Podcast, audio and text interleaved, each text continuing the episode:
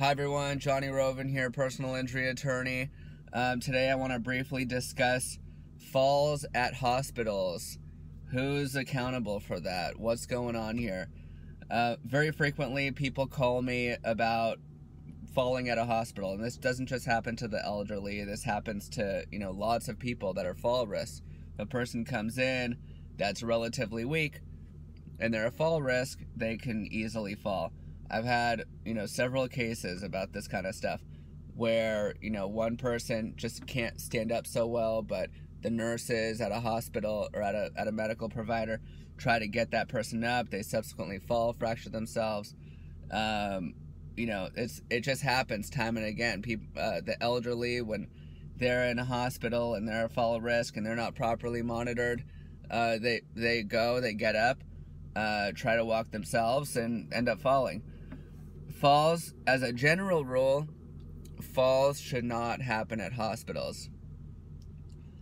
Right now, I mean, in these days, especially with the baby boomers aging and everything, there's a lot, a lot of people going through the hospitals, and um, hospitals may be under adequately staffed, uh, understaffed, so that it's very difficult for them to go and operate effectively.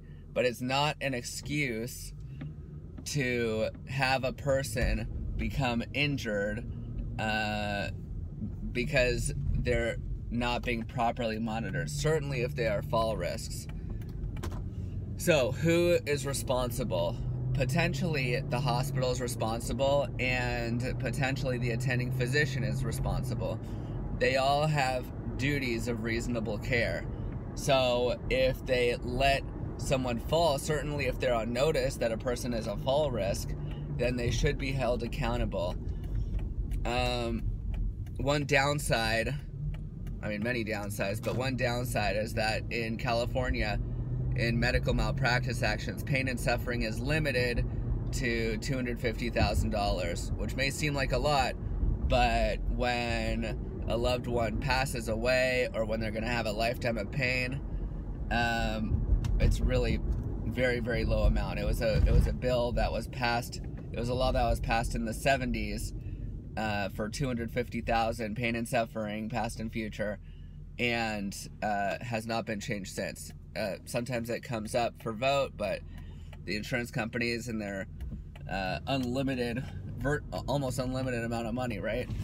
Um, with their lobbying and everything, it's just very difficult to overcome that and to get voters to vote to increase the pain and suffering amounts for medical malpractice.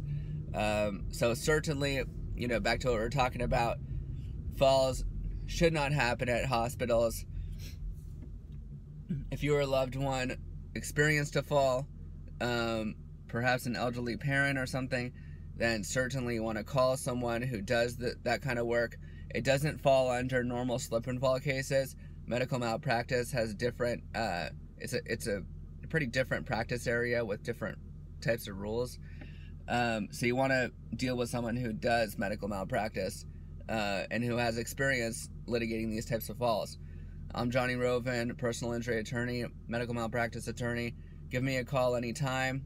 Um, leave a comment in the comment section below, and um, take care.